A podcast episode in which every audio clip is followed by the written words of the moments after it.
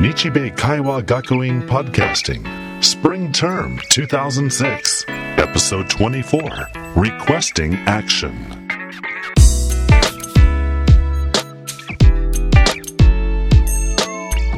Hello and welcome again. This is Nichibei Kaiwa Gakuin Podcasting, a great place to review English words and phrases. My name is Kevin Jones. This is the third of four episodes dealing with meeting skills. This episode, we have a question from Nichibei's student, Masato. Hello, Kevin. Hi, Masato. And also here again is Nichibei instructor Ray Parnell. Hello, Kevin. So, Masato, we talked a little bit yesterday about your situation, but I'd like you to recap your situation. Uh, just a moment. Recap? I've never heard that before. What does it mean? Well, recap is actually an abbreviation of the verb recapitulate. To recapitulate means to summarize and state again the main points. Okay, I'll recap my situation. I was listening to your last two podcasts about English for business meetings, and I thought of two situations I want to ask you about. That's what we're here for. Go ahead. Okay, my question is about requesting action from people within my company. I'm a manager in a section with several English speakers, and usually when I order them to do something, I just make a direct request, right? I can just say, David, send a report on the Singapore project. That's okay, right? Sure, that's okay. I guess you could say please. Yeah, please send a report. My problem is when I'm making a request to my bosses.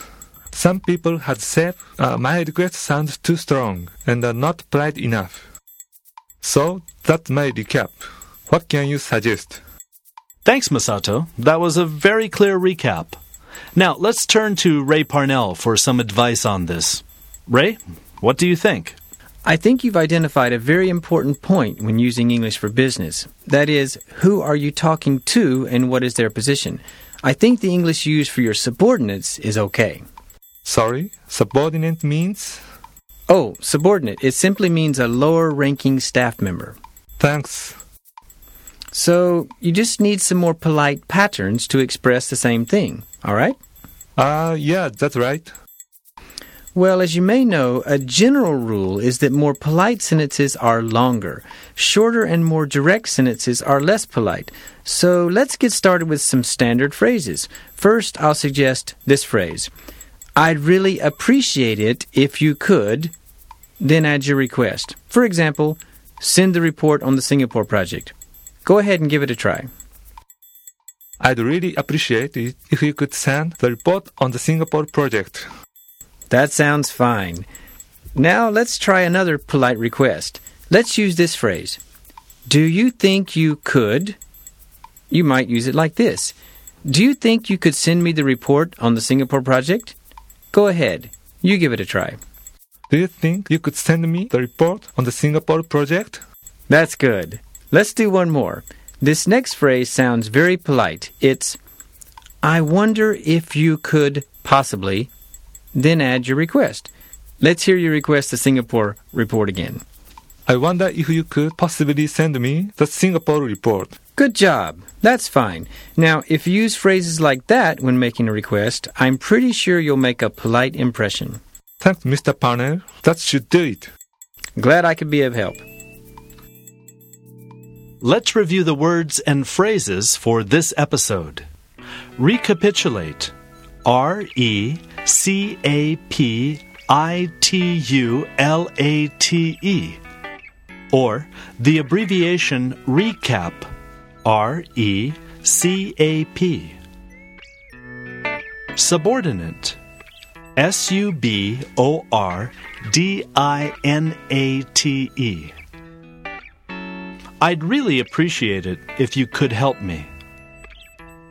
Do you think you could help me? I wonder if you could possibly help me.